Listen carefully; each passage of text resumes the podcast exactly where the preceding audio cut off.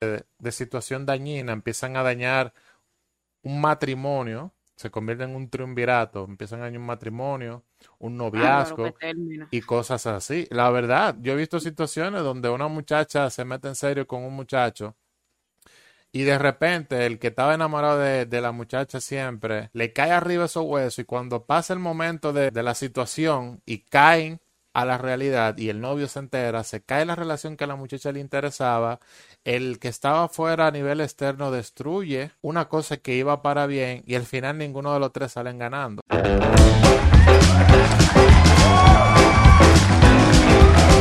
Señoras y señores, bienvenidos a su podcast Lo que no te contaron.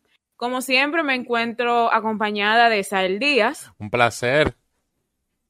Y lo de hoy es sencillo. Señores, vamos a hablar del tema el sentimiento de inconclusión. Ay, ay, ay. Extrapolado a situaciones con parejas o esas casi parejas. Esos crush. Que quisimos tener. Los crush, exacto. Todas esas situaciones de esa índole y queremos compartir con ustedes los conocimientos y las experiencias que hemos adquirido con el tiempo. No solamente es hablar de lo que nosotros tenemos como experiencia y de las cosas que nosotros hemos visto o vivido, pero debemos de darle esta aclaración a las personas sobre qué es exactamente el sentimiento de inclusión. Háblame de esto.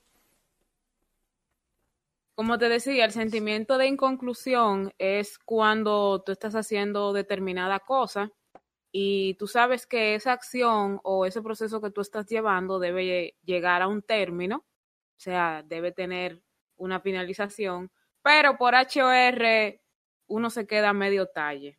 Digo a medio talle porque es una expresión que más o menos el dominicano entiende, uno se queda a media.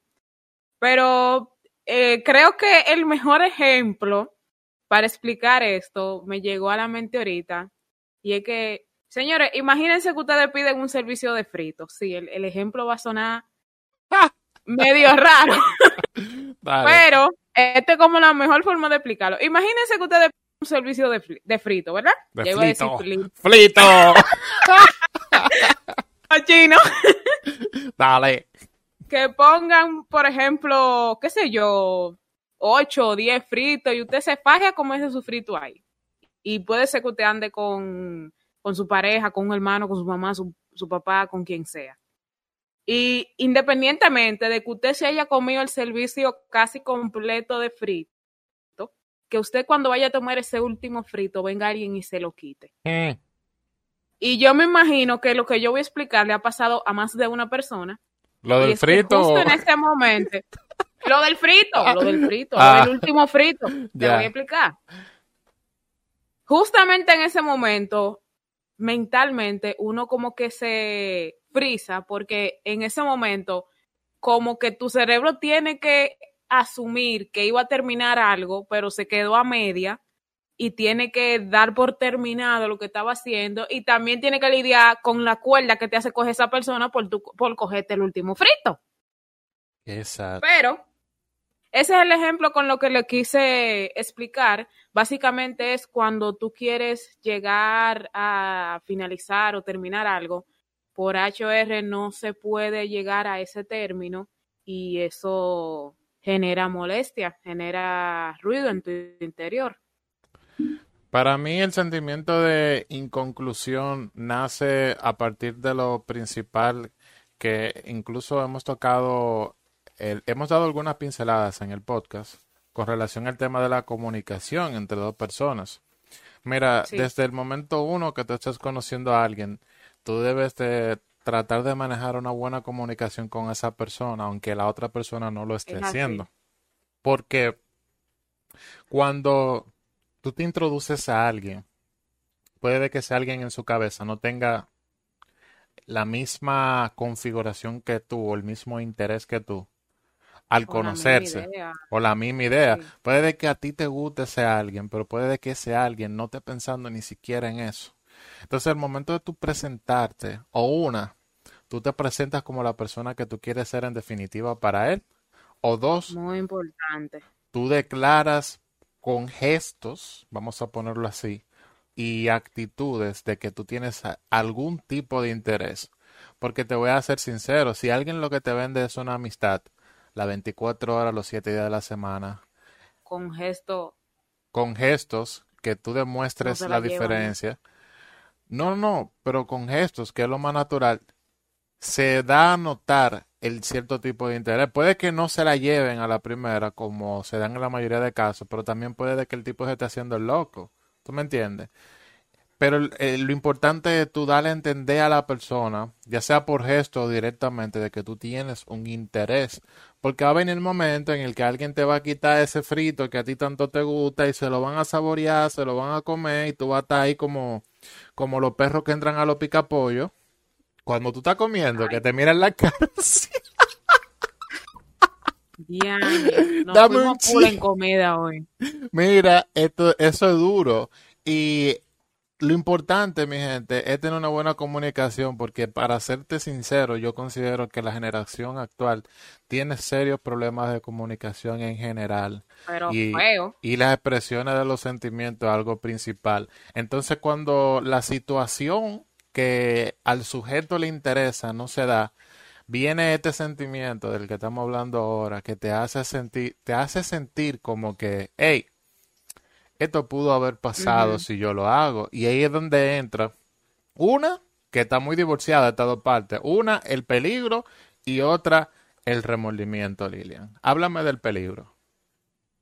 Quería mencionarte antes de entrar a esa parte que básicamente el tema de la comunicación en ese tipo de situaciones es importante y tiene que ser de lado y lado porque eh, en ese mismo, en ese mismo orden, cuando hay cosas que se quedan sin decir, o, bueno, básicamente eso, cosas que se quedan sin decir, o cosas con las que tú te quedaste adentro, que tú querías saber, que tú querías que te aclararan, y no se da. Hay quienes siguen adelante, porque tal vez no era algo que le daban mucha prioridad, pero hay quienes se quedan como con ese pinita ahí. Y ahí es donde pasamos a explicar dos vertientes de lo que tiene que ver el sentimiento de inconclusión. Una de ellas es el peligro que puede acarrear eso. Y vuelvo y digo que hay personas que sí pasan por esa situación, por ejemplo, que le gustaba a alguien, entonces siempre se quedaron como con ese, como con ese deseo de, de, llegar a concretar algo con esa persona, como que estaban en, en, lo que le dice trámite, que si se estaban conociendo, que estaban tratando, pero nunca se dio, y que pasan los años y puede ser que eh, se concrete algo o cosas así. Pero sí se quedan con eso por dentro, hay quienes lo superan, pero hay quienes, eh, ¿cómo te explico?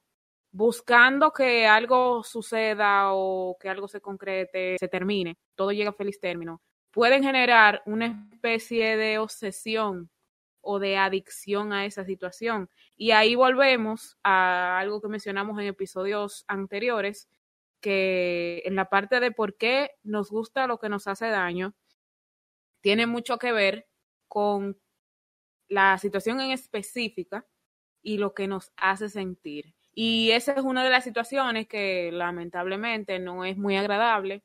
No todo el mundo tiene la misma capacidad, qué sé yo, como la misma capacidad emocional o mental para poder lidiarla de la mejor manera.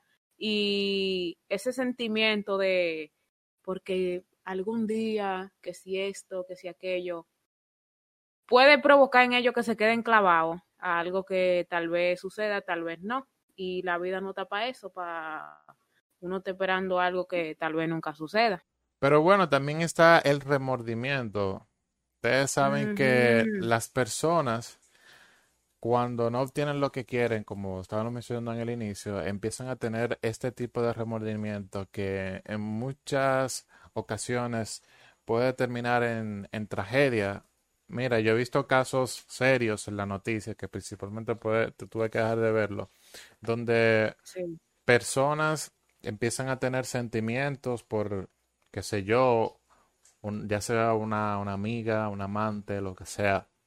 Y al esa mujer o es, bueno, mayormente se da así en este caso, cuando esa mujer no le hace el caso, no, no, no, no entiende que el hombre realmente quiere algo, no le interesa de por sí, el hombre se pone violento y cuando esa mujer tiene relaciones eh, personales con otra persona y empieza a tener un noviazgo, el que ah, estaba enamorado le empieza a quedar atrás, empieza a vigilarla. En el caso más común se va y se le aparecen los colmadones, el tigre, en la discoteca. Llegan al punto ya de una fatalidad y que en muchos de los casos, lamentablemente, terminan en un, en un feminicidio. Y este asunto del remordimiento me voy por ahí porque es bueno saber hasta qué punto puede llegar ese, esa parte.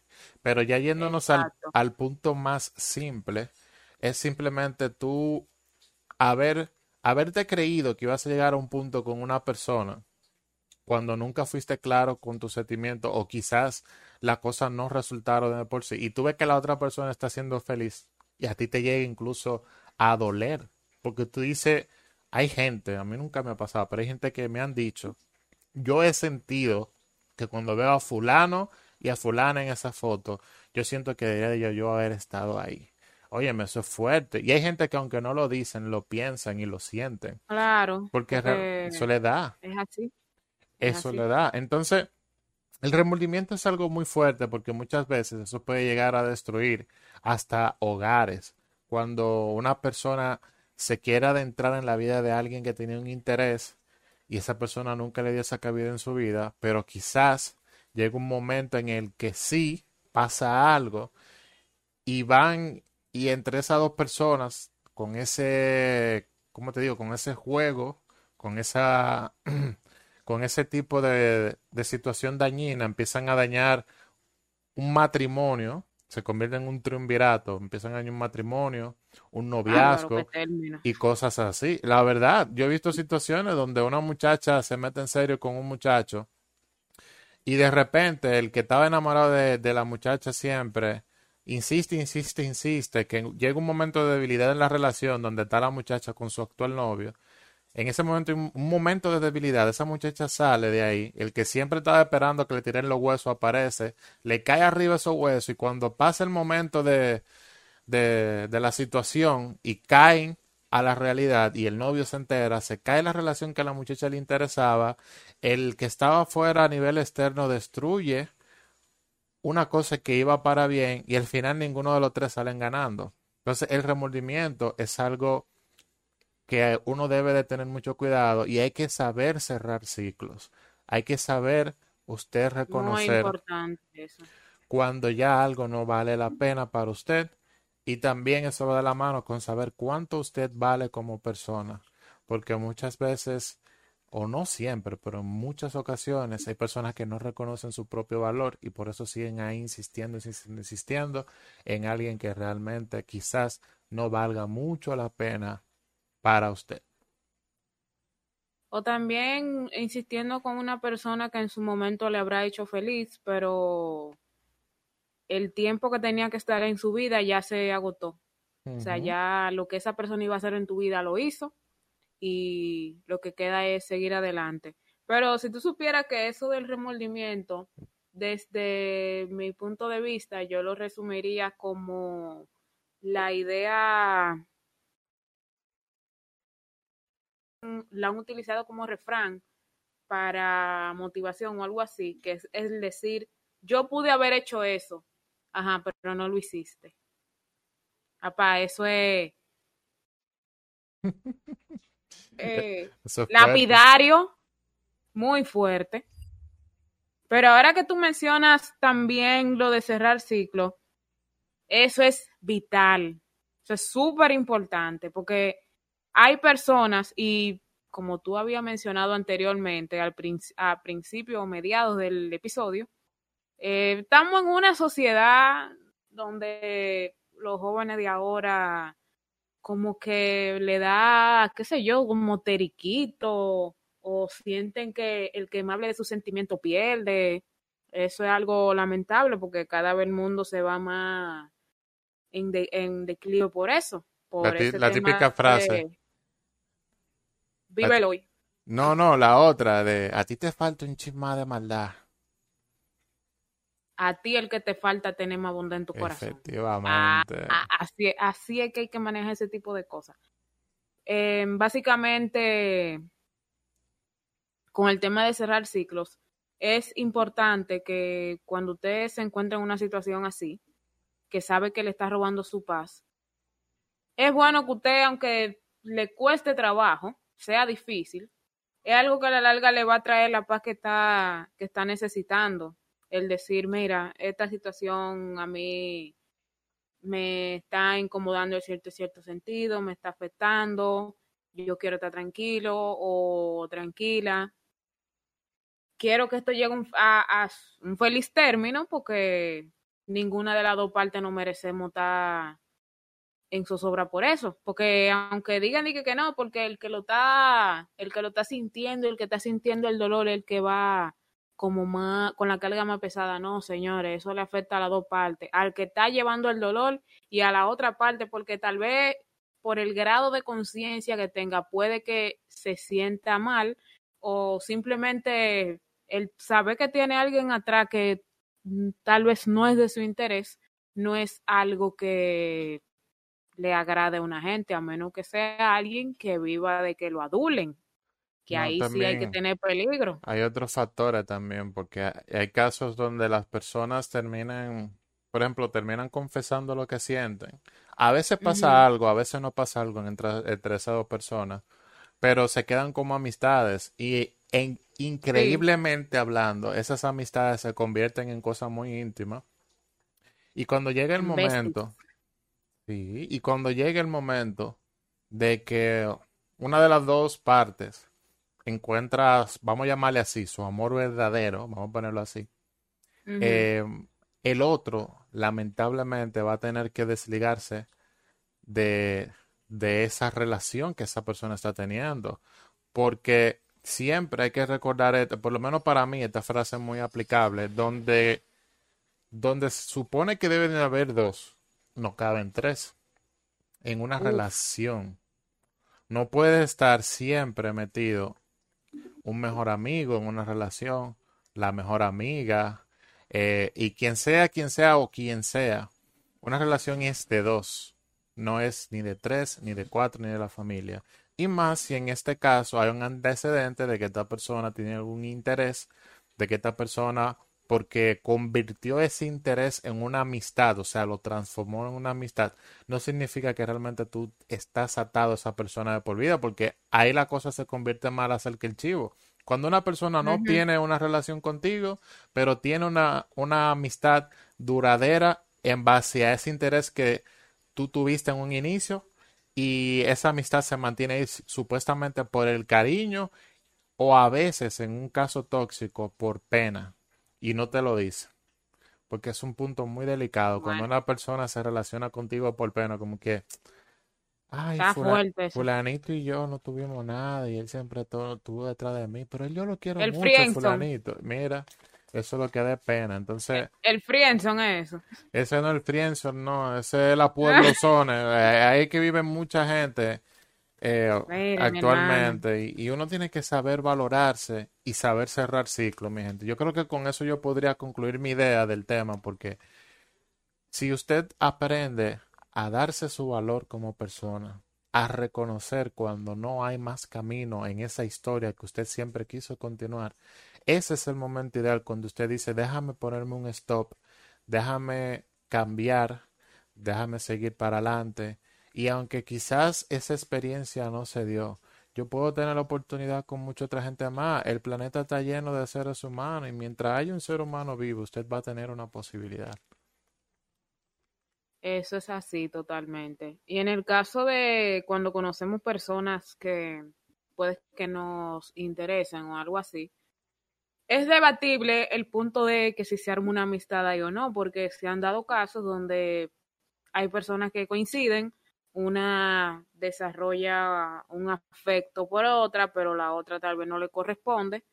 Y de ahí puede que nazca una amistad, o sea, nada que sea de que no porque me aprovecho de él, no porque lo mandé para la friendzone y está ahí así, no. O sea, hay casos donde sí se da una amistad sana, duradera, de muchos años. Y también sí, hay casos como lo que mencionó él, que hay personas que se siguen relacionando contigo como premio de consolación, por así, decirlo. mismo es.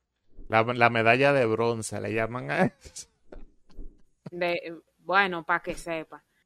Pero básicamente para concluir la idea de el cierre de ciclos, señores, la paz emocional y mental no la negocien por nada, ni por nadie, ni con nadie. Eso tiene que ser prioridad en su vida. Eso es algo que todavía hace par de años yo no era consciente de eso, pero a mí me ha tocado aprenderlo a la mala. Esa él es alguien que también está consciente de lo que es la tranquilidad, o sea, del valor que tiene la tranquilidad. Y nosotros les recomendamos a ustedes que no dejen que nada perturbe esa parte tan primordial e importante de su vida. Así mismo es. Recuerden, mi gente, esa frase, si usted por dentro está mal, su exterior va a estar mal. Así que cuiden mucho a esa persona interior que usted tiene ahí, que es realmente eso lo, lo más valioso que usted tiene. Y bueno, mi gente, este fue el último episodio de la primera temporada de tu podcast Lo que no te contaron. Realmente para mí ha sido un placer estar aquí compartiendo con ustedes, con Lilian y hablando de todos estos temas que realmente han sido de mucho valor y de mucha importancia. Yo creo que si una persona necesita una pequeña terapia, ya sea en su relación de pareja, o una relación interpersonal, ya sea que esté conociendo a alguien o lo que sea, debe de tirarse la primera temporada de este podcast porque creo que le va a servir bastante. Uy, uy, uy. Yo por lo personal he de decir que al reflexionar sobre todos estos temas y desglosarlo con Lilian he podido aprender también cosas nuevas interactuando con ustedes en los directos. Estos temas realmente para mí han sido de mucho agrado y esperamos que para la segunda temporada a ustedes también les sigan gustando. Yo por mi parte me siento muy agradecida y también feliz de haber compartido esta primera temporada con ustedes y con Esael. Y más que nada me siento, como ya dije, feliz porque yo entiendo de que todo conocimiento que uno va acumulando en la vida, si uno sabe que es valioso, uno debe compartirlo con personas que tal vez lo necesiten, porque, señores, de todo el mundo se aprende cualquier cosa. Y más si usted se considera una persona que es enseñable. Y viéndolo desde ese punto de vista, para mí es súper importante que si nosotros somos personas que podemos aportarle con las cosas que hemos aprendido, con lo que hemos vivido, si podemos aportar contenido de valor a ustedes, esa es la mayor satisfacción que uno puede tener. Ese es mi caso. Y me imagino que en el caso de Sal también.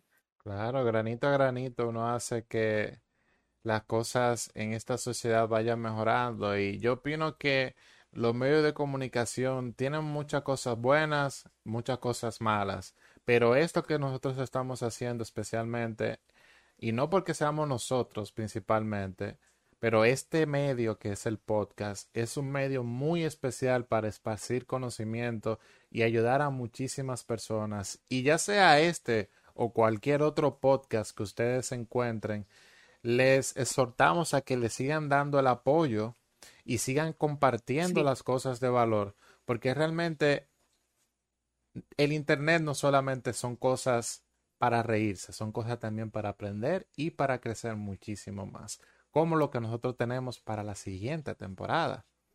Uy, uy, uy. Viene, vienen cositas chulas, interesantes para la siguiente temporada. Tendremos invitados, señores. Vamos a invitar personas para que compartan con nosotros. Episodios especiales. Uy, uy, uy, para que sepa. Y nada, lo vamos a tener todo en ese tenor, o sea, ustedes manténganse pendientes cuando vengamos para, con la segunda temporada, que vienen cosas súper interesantes. Atentos a nuestras redes, recuerden que siempre nos van a poder encontrar tanto en Instagram, YouTube y Spotify y diferentes fuentes de podcast Ustedes eligen cuál les conviene más para escucharnos y pueden seguir atentos a las publicaciones que nosotros tenemos en Instagram porque vamos a seguir interactuando, vamos a seguir subiendo contenido y vamos a seguir con sorpresitas por ahí para la siguiente temporada. Por ahí también le vamos a avisar cuándo empezamos con la segunda temporada del podcast. Así que Lilian, un placer y nos vemos en la siguiente temporada de Lo que no te contaron. Hasta la próxima. Bye.